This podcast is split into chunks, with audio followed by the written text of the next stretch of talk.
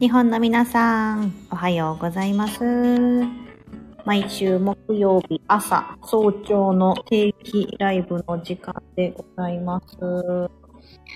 アメリカはね、今まだサマータイムが始まってない。時差14時間なので、水曜日のお昼の3時でございます。今日はね、あいにくの雨なんですけど、気温が10度以上、10度ぐらいかな、あって、まだそんな寒いって感じじゃなくて、ょっとこう雨なのでね、湿気もあって、少し暖かい、そんな日でございます。シバリカさん、おはようございます。今週一番乗り。シバリカさん、おはようございます。いや、わかんない。いつも一番に来てくれてるのかもしれないけど、なんか、そう、いつもシバリカさんのおはようございますから、この始まる定期タイムだと私の中では勝手に思ってます。ありがとうございます。今日今日本は、まあ、ま朝5時だとまだ暗いですよね。ね、最近ほら、あの、立春が過ぎて、だいぶこっちも夜明けが早く、まあ、今日は残念ながら曇り空だったんで、朝何時だったかな？ちょうど私朝、今日のアメリカの朝、日本の皆さんと夜にオンラインサロンの SB の今日は報告会みたいなしてたんですよ。みんなで、毎週1回ずつぐらいは必ず皆さんお会いできるんですけど、まあ、そのプログラムやって、もう今日本当楽しかったです。なんかこの1ヶ月間の、まあ、こう変化だったりとか、うん。なんかやっぱね、今日は、なんかこうちょっとこう人とのつながりってやっぱり人生を豊かにするよねっていうような、なんかそんなテーマで、人間関係のつながりみたいな、そういったのを、だってほら、ここも、今、しばりかさんと私が、ここ、つながってるのに、こうやって、ちゃんと FM っていう、この音声配信っていう、このプラットフォームがあるから繋がれてるじゃないですか。うん。もしこれがなかったら、繋がってないんですよね。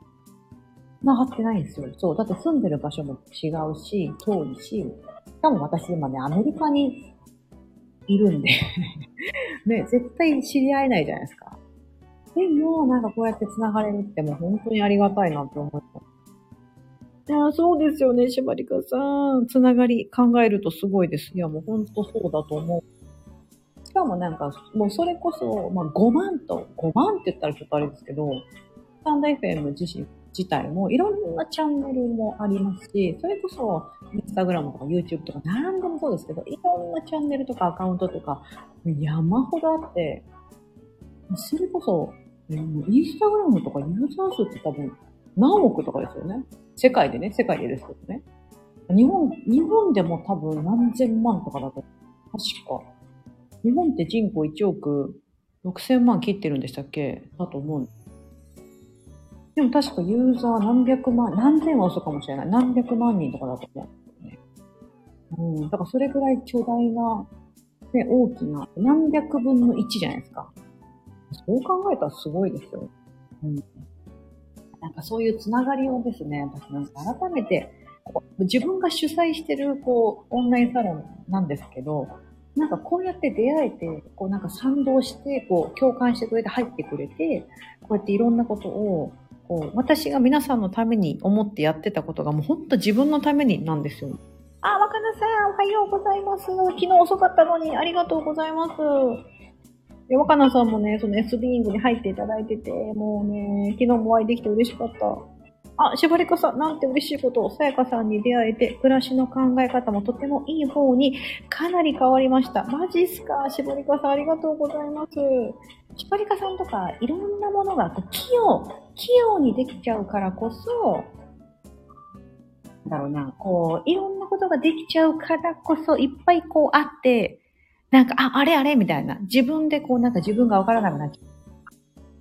なりがちだと思うんですけど、そう、結構ね、あの、何でも、こう、そつなくこなせる人ほどそうなってしまうこともありますよね。お花さん、ありがとうございました。えー、しばりかさん、おはようございます。あ、りかさんと、しばりかさんと、お花さんも。うんうんうん。いや、もうね、本当人とのつながりって大事だなっても改めて思います。めちゃめちゃ思います。なんかね、こうやってほら、スタンド FM のこういったつながりも、もう私はすごく好きで、なんだろうな、なんかこう、ここはたまたま私の今このチャンネルで、こう一緒にお会いできてるような感じですけど、またね、こうなんかほら、いろんなこう、アカウントがあって、いろんなチャンネルがあって、そそれぞれにこう、いろんな特色があったりとかして、で、そこに来る人も違ったりとかして、うん、なんか先週はね、なんか、ここに来てくれた、新しく、あ、はじめましてっていう方がいたんですけど、なんかその方ともともといた方が、なんかお知り合いなのか、多分スタンド FM に繋がってるのかで、あ、なんとかさんこんにちは、みたいな感じの会話があったりして、あ、なんか嬉しい、みたいな。またなんかそこでね、新しいこう繋がりがあって、ここでもどうも、みたいな。ね、なんかそういう場があるって、私はいいなと思って。あ、ともよさん、おはようございます。最近どうですか？早起き。今日木曜日、週2ぐらいで確かともよさん早起きしてるって言ってて。ね。そう。ともよさんなんかこのさやかさんのスタイフ聞くためにちょっと早起き習慣ちょっと何日か作ってみたって言ってくれてて。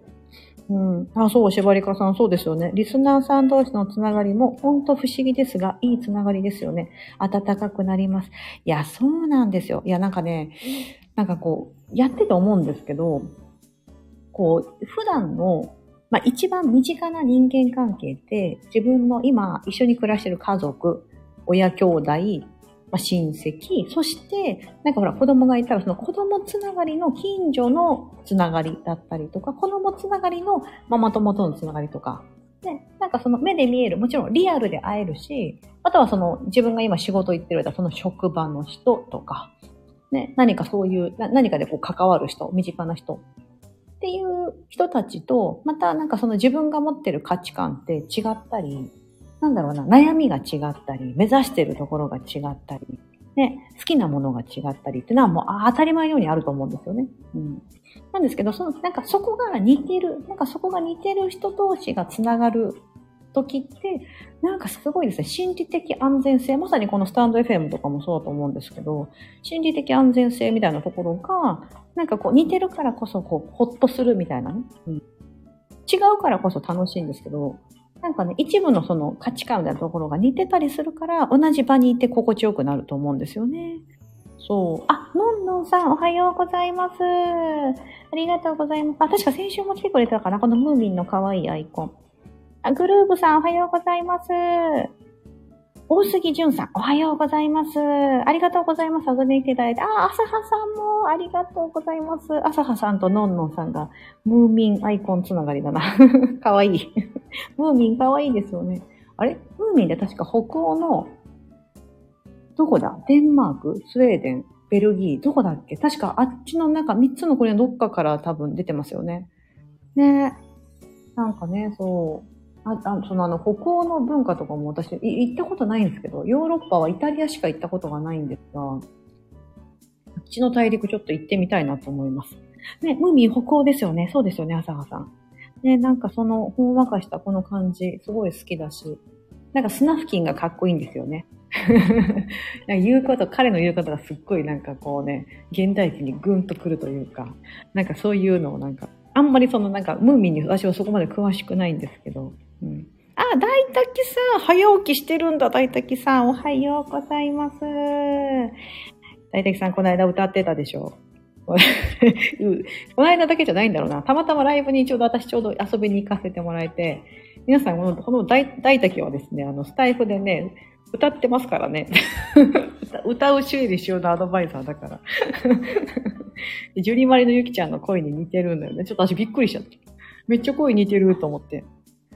あ、のんのんさん、私のアイコン、実はムーミンの彼女ののんのんなんです。え、そうなんだ。わ、ごめんなさい。これ彼女の方なんだ。朝葉さんのアイコンの方が多分ムーミンで、メンズで、こっちののんのんさんの方が彼女なんだ。え、のんのんっていう、ムーミンの彼女のんのんっているんだ。知らなかった。何かわいい。ありがとうございます。そんなこと知らなかった。そう、そうですよね。朝葉さんムーミンですよね。大滝さん、歌ってました。毎週木曜日6時から歌っております。だってみんなさ、皆さん毎週6、今日、今日の夕方6時から大滝さんのチャンネル行くと歌ってますからね。毎週木曜日歌ってるんだ。6時から 歌ってるんだ。あ、お帰り。ごめんなさい、今お兄ちゃんが帰ってきた。今日雨だから遊ばずに帰ってきたんだ。いや、そうなんですよ。え、ここにムーミンカップルいるの？かわいい。そう。なんかね、アイコンのね、かわいいんです。朝葉さんとのんのんさんのアイコンがかわいいので。今、うちのお兄ちゃんが帰ってきました。お帰り。今日雨やね。雨やからちょっと学校で遊べずに帰ってきて。あ、そっかそっか。うんうんうん。まだ9歳。声変わりもしなくて可愛い。あ、ありがとうございます。グルーブさん。息子さんお帰り。そうなんです。うちの小学校3年生のお兄ちゃんが帰ってきました。いや、ほんとほんと。のんのんさん、キャ、朝田さんとカップル。いや、ほんと、かわいい。かわいいな。あ、ともよさん、なんと、早起き週一に。ま、待って、その、ともよさん、前週2って言ってたけど、週1になっちゃった。いや、でもいいんです。なんかこの木曜日のために起きてくれてるってめっちゃ嬉しいんです。ありがとうございます、ともよさん。そう、ちょっと木曜日、だからほら、木曜日だけは絶対死守するみたいな感じで、ちょっとそう思うと、またその日が増えてくる可能性もあるし、でも別になんかね、絶対早起きが全てじゃないので、ちょちょちょちょちょ。はい、ちょ、ちょ、ちょ、ちょ。すいません、お兄ちゃんが。えー、そっかそっか、そうなんだ。今日ね、ちょっと人とのつながり、このスタイフのつながり、この、これもちょっとね、すごく、私の中では非常に非常にもうありがたいあの場なんですよね。なんかこう、今回、今日、今日のオンラインサロンの S ビングでも思いましたけど、もうなんかやっぱその同じ、なんだろうななんかちょっとこう共感できる部分。なんかね、その似てるから繋がるのも変ですけど、なんか多様性が世の中にありすぎるからいいんですよね、また。世の中に多様性がありすぎるから、まあそんな中で同じような志とか、なんか思いとか、なんか似てる部分があると、よりなんか安心するっていうのをさっきね言ってて。まあそれが一つあれですよね。家族っていうのが多分ね、いつもずっと同じ暮らし、一緒に暮らしてるから、いいっていうのもあると思うんですよ。価値観とか、なんかその、ルールとか似てきたりするし。そう、そうですね。ちょっと、よいしょよいしょ。すいません。私が部屋を移動しよう。うちね、なんかね、家がね、こう、皆さん、一軒家とかかな？なんか私はこう、ほら、マン、日本でいうマンション、ワンフロアのアパートなんで、そう。なんかね、ううちはなんかもうみんななんかハムスターなのか、だいたい同じとこに固まって 過ごしてるんですけど、お兄ちゃんとかお姉ちゃんもね、なんか自分の部屋にそんなに行かないんですよね。お姉ちゃんが最近行くようになったかな行くようになったけど、なんかもうほんと、なんかそれぞれまだ一人部屋とか必要ないみたいな感じなんですよね。で、日本だとなんかこのもう小学校高学年ぐらいになってくるとね、みんなそれぞれ習い事も一人で。今だったらもう何？塾とか ?10 時ぐらいまでね、塾とかもみんなそれぞれ子供だけで行って帰ってくるみたいな、ね、ああいうのがあると思うんですけど、なかなかそれを今させてあげれる状況ではないので、させてあげられないのか、からか、なんかそこまでなんか一人になりたいっていうあれがないようで、結構ね、そう、いつもなんかハムスター家族みたいな感じ、いつもどっかにリビングの端っこにみんなで固まってるとか、結構そういうのが多いです。うん。なんで、なんで結構うちはもう家は広くなくていいな、みたいな風に思ってます。なんかね、広くて庭付き一戸建てとか、なんか私も昔は憧れててやっぱ広い方がいいよなとか思ってたんですけど、もう最近考え方が全く真逆になってきました。うん。なんかあと、ああれも変わったなぁ。お、大滝さん。アメリカって寝かしつけ文化がないって聞いたことあるんですけど、聖子ちゃん寝かしつけしてますか？ああ、まさにそれですよね。まさにそうですね。あの、まあ、わた私が自身がね、日本人だから、でも、こっちって、まあみんながみんなそうじゃないと思うんですけど、子供は子供部屋で寝る、それぞれっていうのが当たり前だから、で、夫婦は、寝室が夫婦はもう夫婦で寝るみたいな。まあ、わかんない。夫婦って言っても、こうね、あの、離れて寝てる人もいると思うんですけど、まあ、それそうですね。やっぱそう。うちの末っ子ちゃんは、今はなんかもう私も一緒に早寝するために今一緒に寝てる、寝てますけど、この間までは、本当に、あの、先にね、まだ2歳ぐらいの時までは、寝かしつけの早かったんで、8時とかね、7時ぐらいに寝て、寝てたんで、その時はもう本当寝かしつけ、年々トレーニングして、一人で寝てましたね。うん。で、その後にお兄ちゃんお姉ちゃんとかが9時ぐらいになると寝室に入るみたいな。そう。やってました、やってました。あの、今はもう、あとなんか私が一緒に寝ちゃってるからあれなんですけど。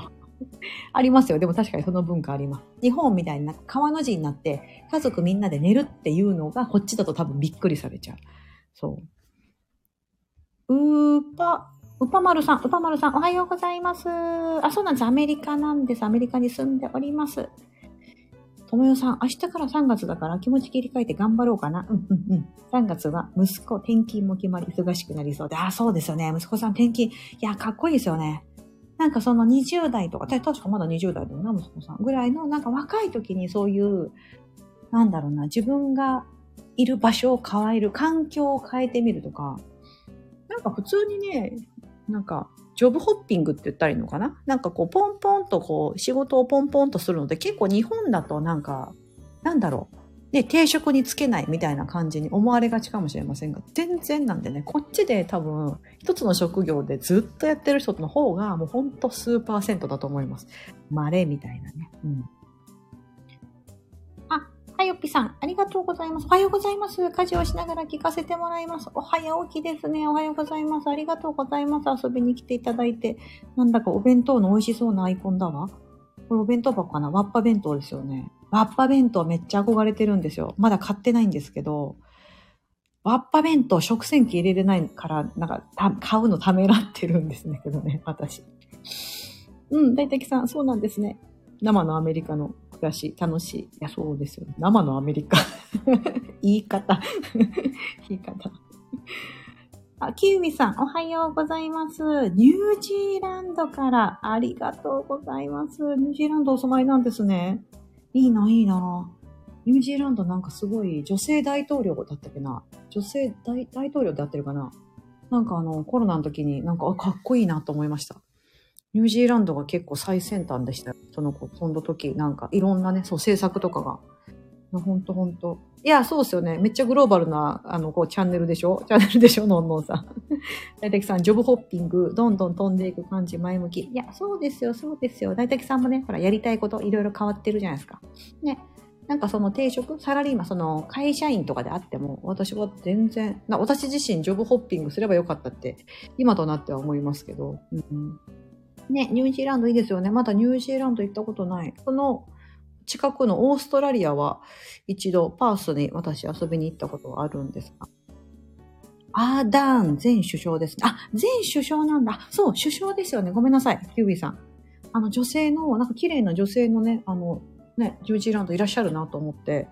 でもなんかすごい、その女性の革新的な、なんかこう、あれで、ちょっとアメリカから、おおーみたいな感じで見てました。その当時、アメリカはトランプさんだったんで トランプさんだったんで、はい。ウパマルさん、アメリカ住みたい。お、さっき朝ラーしてきてしまった。朝ラーってあれですか？朝ラーメンってこと？朝帰り的な？そうなんすか？そうなんだ。なんかこう、え、でも元気ですね。いや、すごいな。なんかこう、朝から、朝ラ、朝ラーメンって合ってます？朝からラーメン食べれるとかすごくないですか？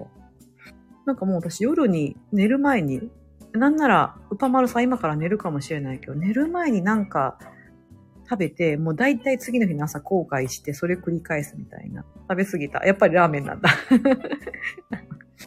うぱまるさん、朝ら、こんな早くからやってるお店あるんですね。ああ、そうなんだ。24時間のお店？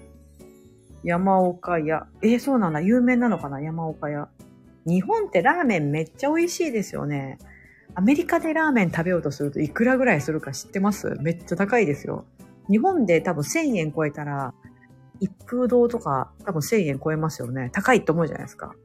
もうそんなレベルじゃない。今、円安だからもう一杯2000円ぐらいのレベルなんで、ね、ちょっとぶったまげますよね。あ、一緒や、キウイさんもニュージーランドは2000円弱。一緒一緒。そう、高いでしょ、パマルさん。朝ラできないでしょ朝ラ。朝ラ、朝ラできないでしょそして24時間空いてないですからね、お店ね。そう。こっちは多分防犯上の関係もあって24時間空いてるっていうのを、ほぼほぼ見たことないな。なんかまあ夜出歩かないからっていうのもあるけど、だいたい夜は閉まってますね。うん。まあ防犯、まあやっぱ日本ってそれだけ、本当安全ですよね。なんか自動販売機とかも本当私の中で普通でしたけど、海外に来て思います。あ、に、自動販売機見ると安全な国なんだな、みたいなね。うん。なんか一時帰国とかするときにね、思います。そうでしょう大竹さん。アメリカもニュージーランドも高いんですよ。本当に。朝らしてきて。そう。物騒な。じゃあ違う違う。物騒なアメリカではなく、日本が安全すぎるって言ったらいいのかな？多分そっちなんですよ。アメリカなんて別に全然多分普通むしろいい方だと思います。もっと他にも、アメリカ大国だから結構ね、こう、目立ちますけど、もっと物騒な国なんか、まあまあ皆さんも想像するに値するように、アメリカより物騒な国なんていっぱいあるじゃないですか。うん。ね。ちょっと住むには本当危険かも、みたいなね。そう、あるのでね。うん。そうでしょう、石張かさん。ラーメン様なお値段。いや、ほんとラーメン様々なんですよ。こ怖いですよね。だからラーメン食べに行くのはちょっとこう気合がいるっていうか。ほんとそうなんですよ。あ、そうなんですか大竹さん。24時間空いてないのいいな。アメリカってコンビニもないですか？あとね、あるんですよ。セブンイレブンあるんです。セブンイレブンアメリカにも進出してて、えっ、とね、24時間空いてるのは確か高速道路とか街中のセブンイレブンもしかしたら閉まってる可能性あるななんかほらやっぱ高速道路、ああいうサービスエリアみたいなところは多分空いてると思うんですよ。うん。だけど、そこに大体ほらコンビニ的なのも入ってたり入ってなかったりですけど、でもね、ほら、なんだ、マックとかも閉まってるし、ね、アメリカ初じゃないですか。だいたいそういうファストフード系も閉まってますよ。うん。10時とかぐらいだと閉まってんじゃないかな。そう、だから日本ってすごいですよね。ほんと。そう、平和な日本。安全地帯で朝日本。ラーメン、つけ麺。はい、次、次続いて、ラーメン、つけ麺の次、次、続いてください。大竹さんあたりちょっと打って。ウッパマルさんのこれに続いて。そう。そう。いや、ほんとそうですよね。ラーメン食べて。はい、ありがとうございます。大竹さんありがとうございます。ラーメン、つけ麺、僕イケメンですよね。あ、来たカイプさんも、カイプさんも反応してくれた。ありがとうございます。来た来た、来た来た。みんなありがとうございます。ウパマルさんの投げに対して、ごめん大滝さん。多分なんかしてたかもしれないけど、いきなりこう、あわわわって多分今メッセージ打ってくれた。カイプさんもね、そうですよね。ありがとうございます。お、ともよさん、引っ越しのタイミングでセール。え、引っ越すの？引っ越すんだ。あ、あ、違うか。息子さんが引っ越すのかな？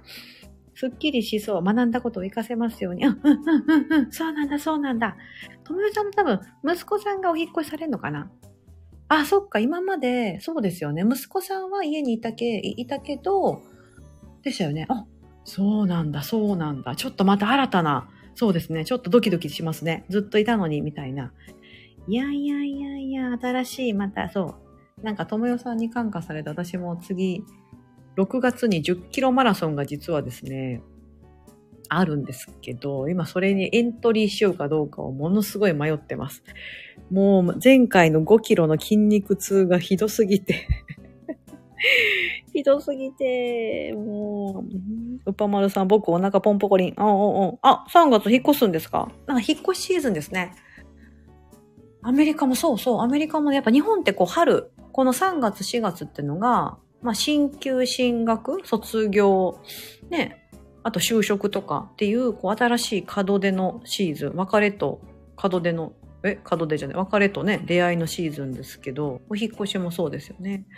アメリカはね、あの、新しい年って9月みたいな感じなんで、まあ3月4月も多いかな。春だからね、スプリングでこう、移動する方もいると思うんですけど、そう、お友達も結構今、こっちで仲良くしてるお友達も日本に帰っちゃうって方もいたりして、私はちょっと寂しい。うん。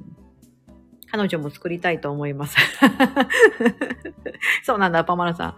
ごめんなさいね。私が多分ね、なんか、主婦だから、ここに来てくれてる女性多分ね、もう、な、妻子持ちの主婦が、さ、妻子持ちじゃない。夫と子供がいる主婦が多いんでね。じゃあ誰かと繋がってみたいな感じでなかなか、そうっすよね。言えないんだけど。あ、ともよさん、迷わずエントリーしてください。やっぱりそう思います？本当っすか？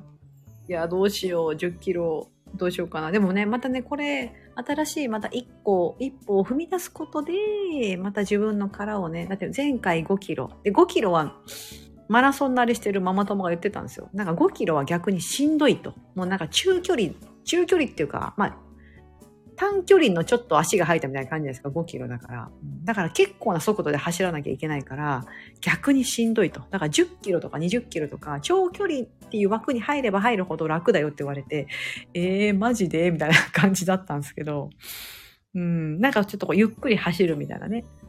そう。わあ、いけるかな。もうでも私前回走っててももうほぼ歩いてる人と変わらないぐらいの速度で5キロだったんですけどね。アメリカ人歓迎なんですか岡丸さん。英語大丈夫ですか？アメリカ人って性格きつい？うん、うん、なんかめっちゃピン、なんかいろんな人いますよ。ものすごい、こう、なんかアメリカの人って気さくなイメージあるかもしれませんが、すっごいなんか、なんだろうな、こう内向的な方もいますし、うん、なんかしゃ全然喋んないなって子もいますし、そう。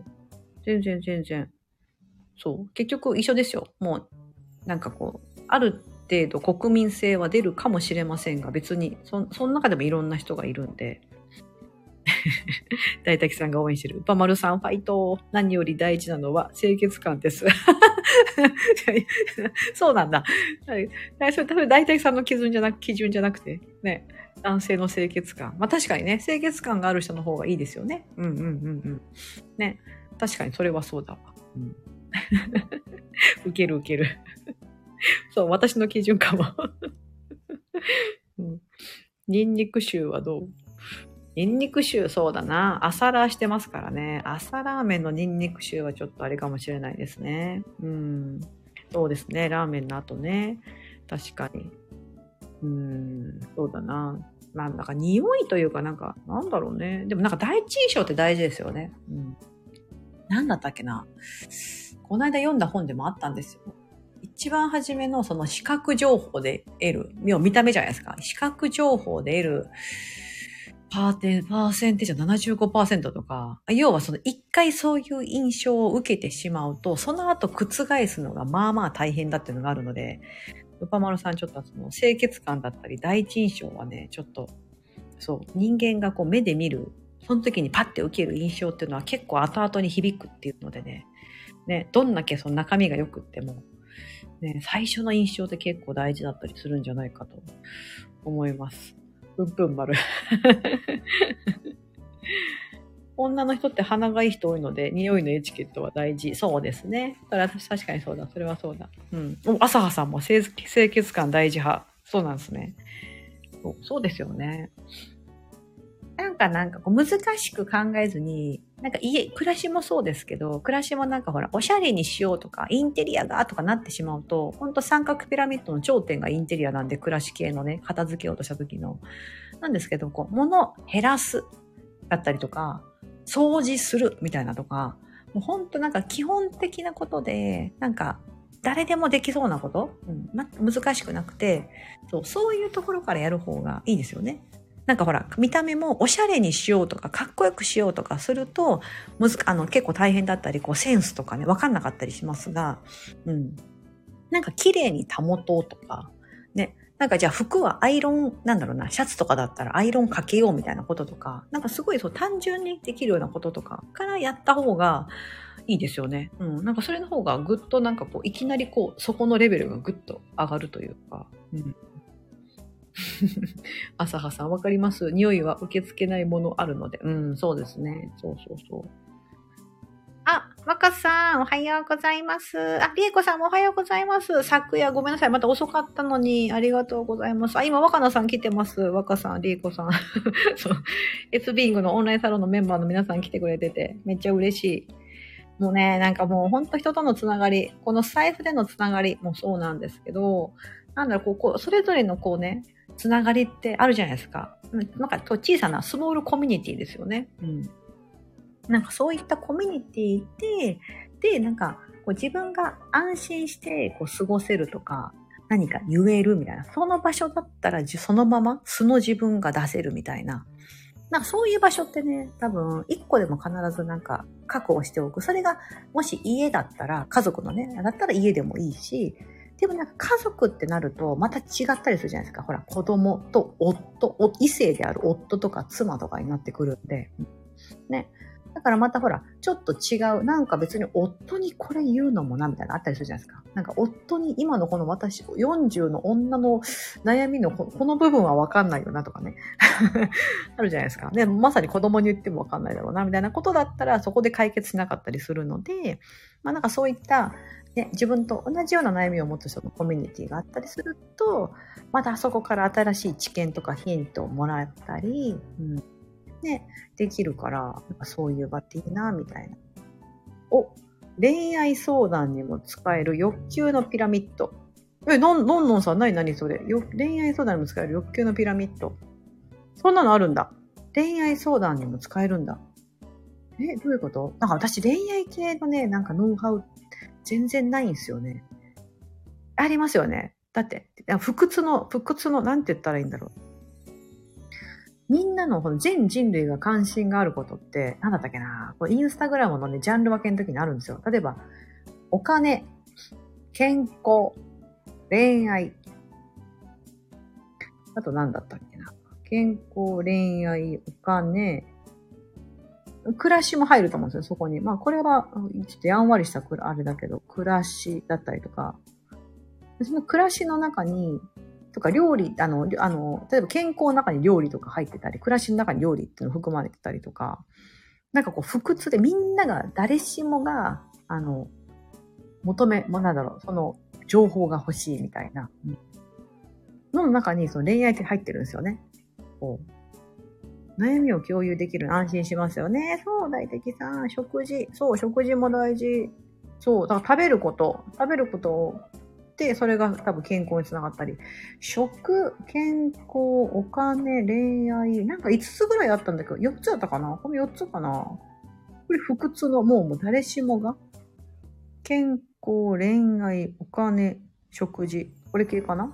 この4つはね、この4つになんか入ってれば、大体もう間違いないというか、まあ、その中、そうそうすると大多数がの人がやってるから、より難しいっちゃ、ライバルが多いっちゃ多いんですけど、うん。まあ、でも誰しもが欲しい内容というか、知りたい。まあ、知識があればあるほど、今、人生に役立つっていうか、うん。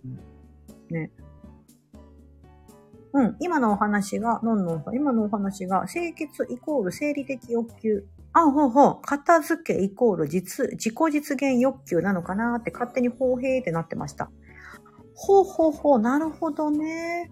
確かに、清潔感とかいうのが生理的欲求。そうですよね。もともと持ってる生理的なものと、片付けは自己実現欲求。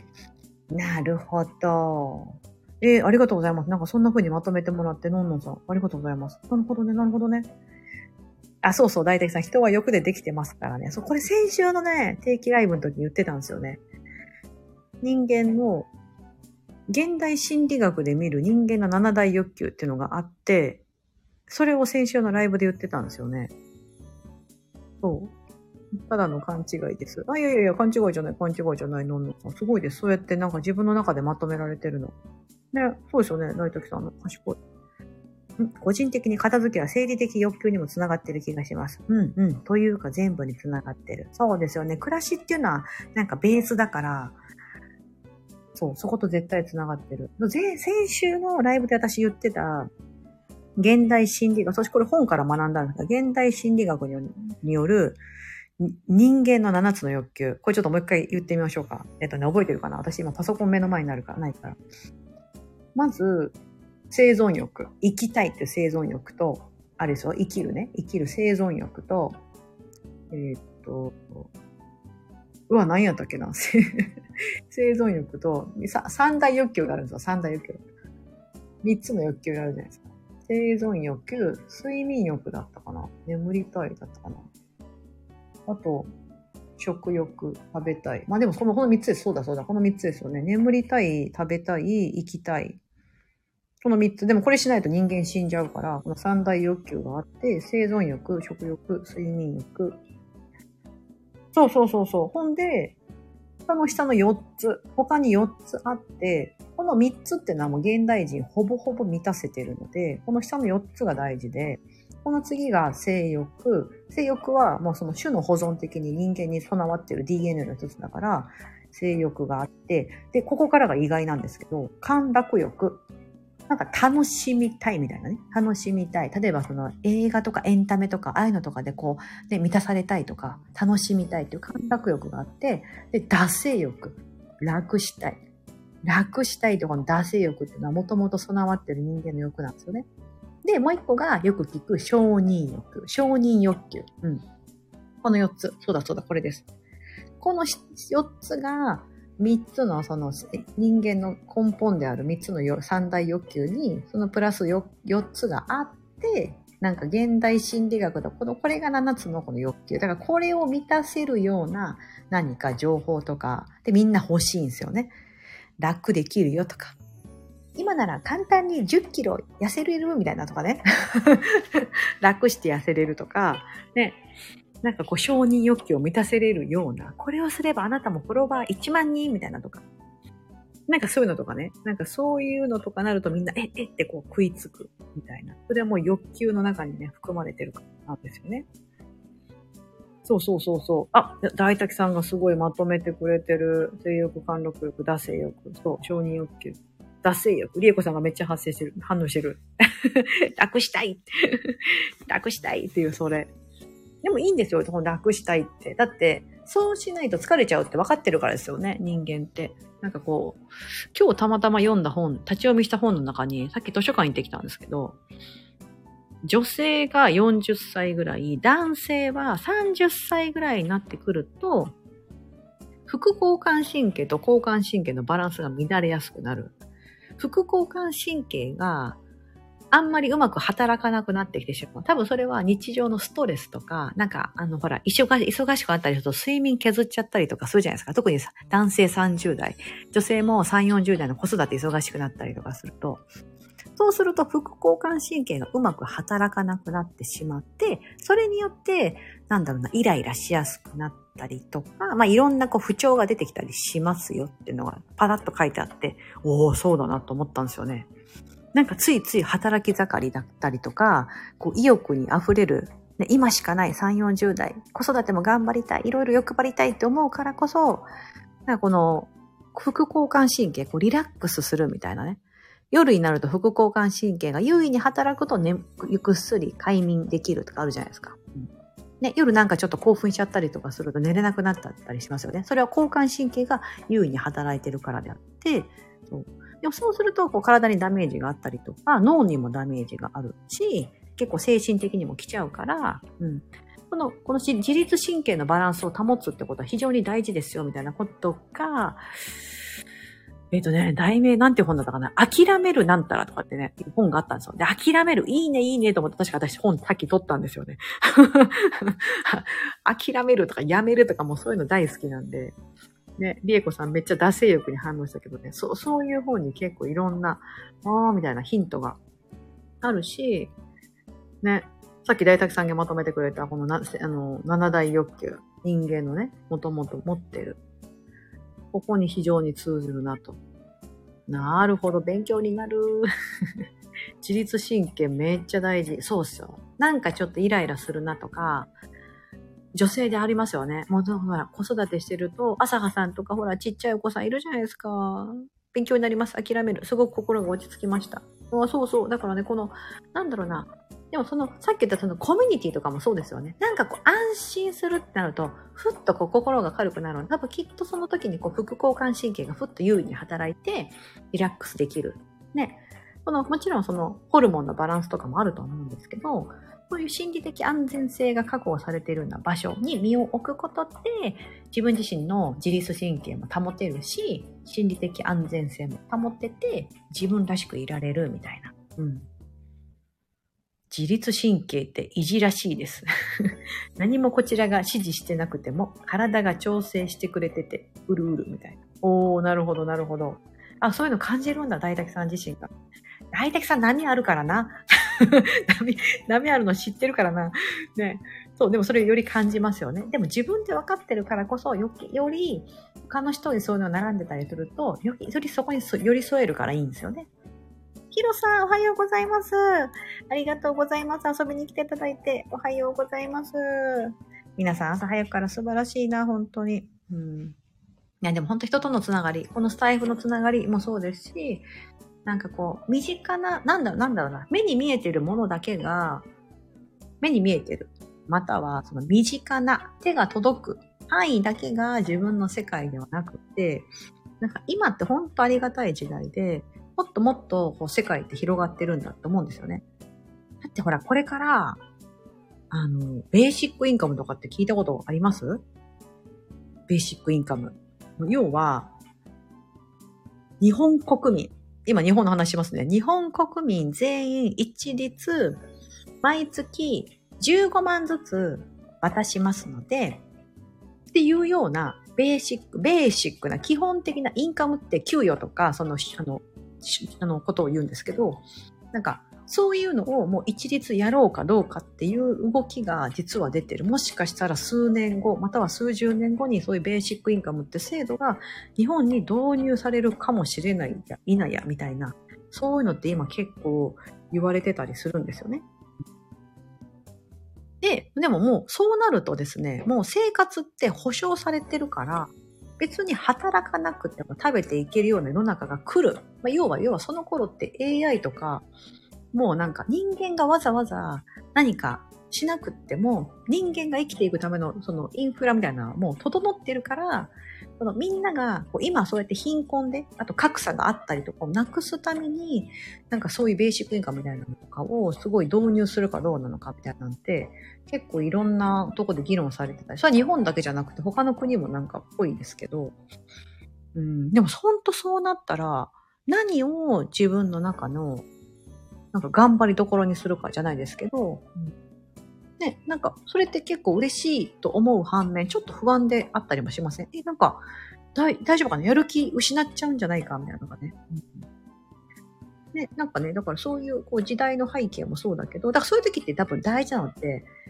なんかこの人と人とのつながりじゃないかと思うんですよね。だってほら、いろんなことが AI によって賄えられちゃうから、そう。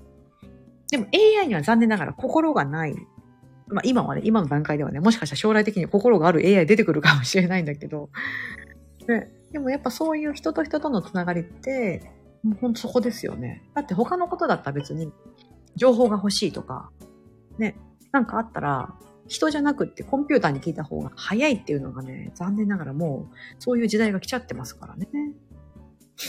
大竹さん、そうなんです。波ありまくり。かっこハート。最近自分が外交的な HSP だと、ああいうことに気づいたら楽になりました。なるほど、なるほど、なるほど。うんうんうん。自己理解大事ですよね。大滝さん。大滝さん、さっきのカップル発言も自律神経のうるうるも大滝さんの愛に溢れた感性素敵すぎます。ああ、のんのんさんが言ってますよ、そうやって。うんうんうん。あ、サイクルさん、おはようございます。いつもありがとうございます。ああ、いやいや、ふむ、はじめましてだと思うんです。ありがとうございます。ライブに遊びに来ていただいて、配信を聞いてくれていらっしゃるのかな？嬉しいです。サイクルさん、ありがとうございます。のんのんさん、ありがとうございます。ビッグラブ。ね、嬉しいですよね。このスタイフのこういったつながりだったり、なんか皆さんもこうやってつながっていただいたら私も嬉しいなって思います。なんか私なんてこう、今一人でね、皆さん今朝だと思うんですけど、そう。なんかね、こう、なんだろうな、地球の反対側じゃないですけど、だいぶ遠いところに住んでるのにもかかわらず、こうやって皆さんとお話ができる、つながれるっていうのは、あ本当ありがたいなと思うんです。これがね、ほんの、よく、よく、あの、お便りいただくんですけど、DM とかでも、私も十何年前にアメリカに住んでまして、みたいな、こう先輩ママさんというか、その頃は、みたいな、でも今って本当ありがたいな。って、その頃だったら多分 Google マップないし、15年とか20年前とか、地図で、運転しながらでも地図とかでこう見なきゃいけないとか、カーナビも多分そんな精度も良くなくて、しかもそういう SNS みたいなのもなかったりとか、ね、情報をどこで取るかって言ったらそういうペーパーのね、情報誌、地元情報誌とかね、そういうのが頼りだ、みたいな時代に、こういうアメリカとかに住んでた日本人の方とかからすると、もう私からすればもう本当恐れ多いというか、もう私今すっげえ楽させてもらってるなってめっちゃ感じるんですよね。あ、ホットドッグさん、はじめまして。お邪魔します。あ、アプリを入れて初めての視聴です。よろしくお願いします。そうなんですね。はじめまして。嬉しい。ありがとうございます。そんな、そんな中で私のこちらに遊びに来ていただきありがとうございます。大滝さん、これからも愛をお届けします。そう、愛と歌、歌でしょ？うあ歌、歌に愛を乗せて届ける。そんな大滝さん。大滝さんも初めのこのネーミングセンスからしてもね、最高だから、ね、めっちゃいいですよね。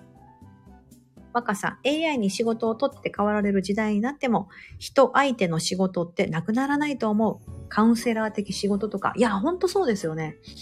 なんか今、コーチングとか、なんかそういうカウンセラーみたいな、カウンセラーとかって聞くと、なんかちょっと、なんか病気になったりとか、ほんとちょっと精神的にちょっと参ってしまったからカウンセラーの方にみたいなのが結構日本だとそういうイメージあるかなと思うんですよ。私も結構そういうイメージあったんですけど、こっちだと、なんかね、普通にもうカウンセラー、もうそれこそ何かあったらカウンセラーみたいな感じなんですよね。ちょっとした、なんかその、あ、なんか今、ちょっと心病んでますとか、ちょっとや、あの、悩みがって言ったらみんなすっごい気軽に、それこそ子供であれ、うん、そういうカウンセラー的役割の人を、にすぐ頼るみたいなのが普通なんで、そう。でも確かに若さん、本当おっしゃる通り、そういう敵を取って多分なくならないよね。ってことはそこに需要があるってことですよね。ね、若さん。待ってますよ。若さんのことを待ってる人がいるかも。サイクルさん、インスタグラムの7、7ノイズインスタグラム。あ、そうなんですね。はい。いつも元気、刺激、刺激、知識、たくさんのことをいただいていますあ。ありがとうございます。刺激も与えられてるかな？私の。ありがとうございます。嬉しい、嬉しい。7ノイズ、あ、ちょっと後で今日検索しますね。ありがとうございます。大滝さん、若さん、エッセンシャルワーカーなくなくならないと思う。うんうんうんうんうん。対人援助は AI には難しい。そうですよね。大滝さん、ほんとそうです、そうです。うんうん。うん。という意味で打ちました。大滝さんの名前も愛溢れるところも大好きです。ね。ほんとほんと。りえこさん、ありがとうございます。ほんとほんと。そう、大滝さん、りえこさんも岡田さんもそう、大滝さんはね、三重に住む整理収納アドバイザーね。もう私も夏に会えてめっちゃ嬉しかったです。そう。ねえ。大敵さんも整理収納アドバイザーにとどまらず、いろんなことをそうされてるので、皆さんも要チェックで、本当うん、なんか人とのつながりいいですよね。ああ、もうたくさんの方遊びに来ていただき、本当ありがとうございます。皆さん本当朝早起きで素晴らしい。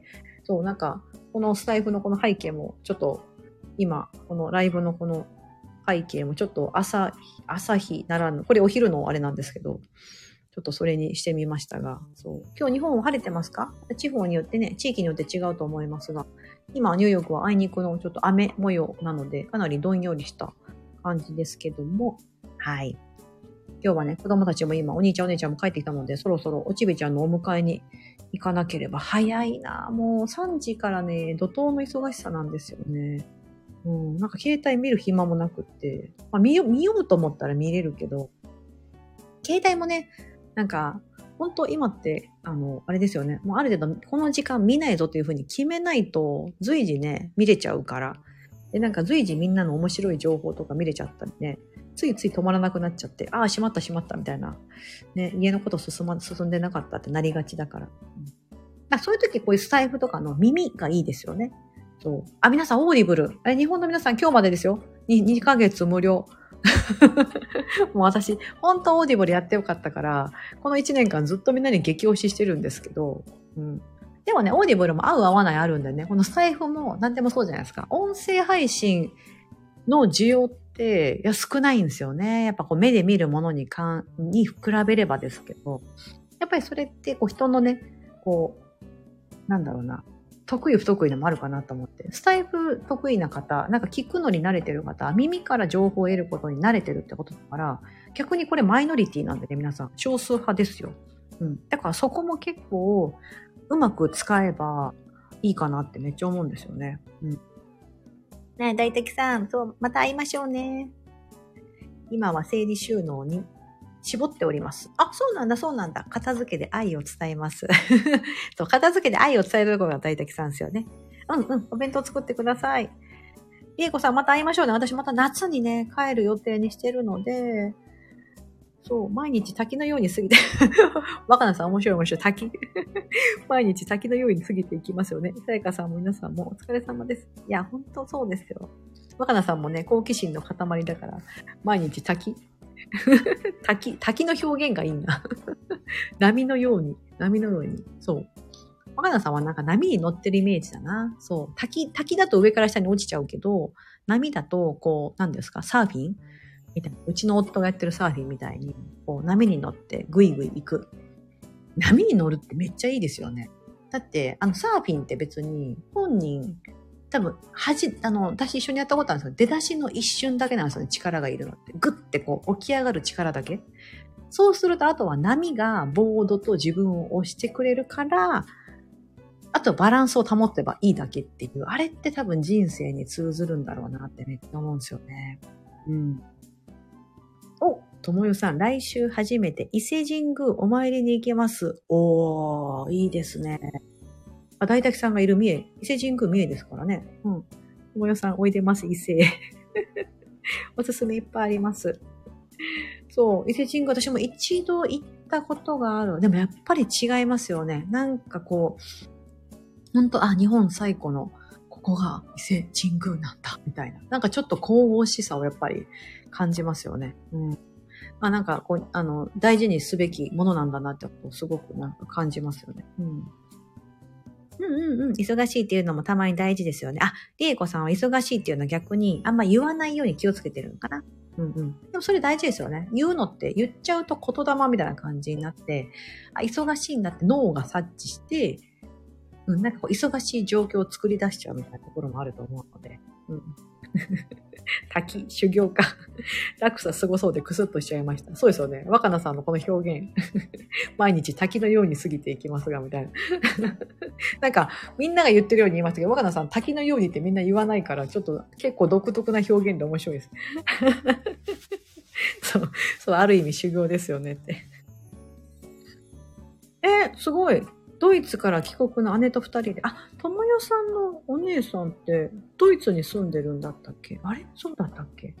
え、いいっすね、いいっすね。二人で行かれるんだ。岡山から。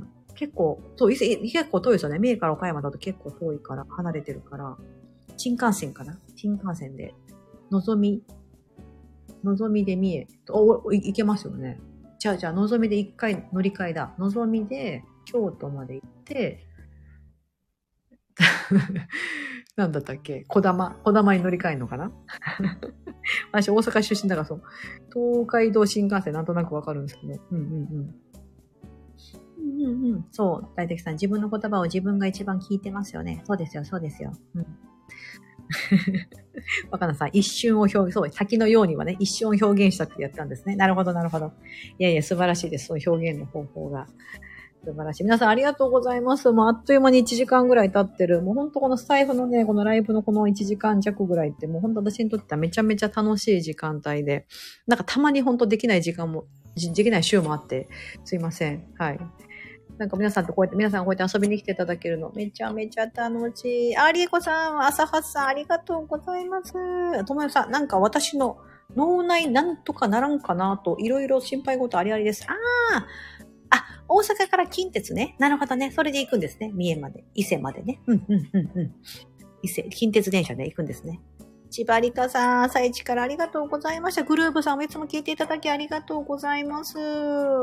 ね、ちょっと皆さん、こういうスタイフのつながり、人とのつながり、どんな時代、これからどうなっても、どんなけ AI が進化しても、絶対そういうの必要だと思うので、なんかご自身の心理的安全性、安心できる、ほっとできる、ここなら副交感神経爆上げしてくれるみたいな。そういった場所、ちょっとね。で、だから多分ね、いっぱい持ってていいと思うんですよ。1個だけだとね、あの、ちょっと寂しいかもしれないし、いろんなところにちょこちょこ顔出して、どこが自分に合ってるかなって探してみてもいいのかなと思います。ね。ありがとうございます。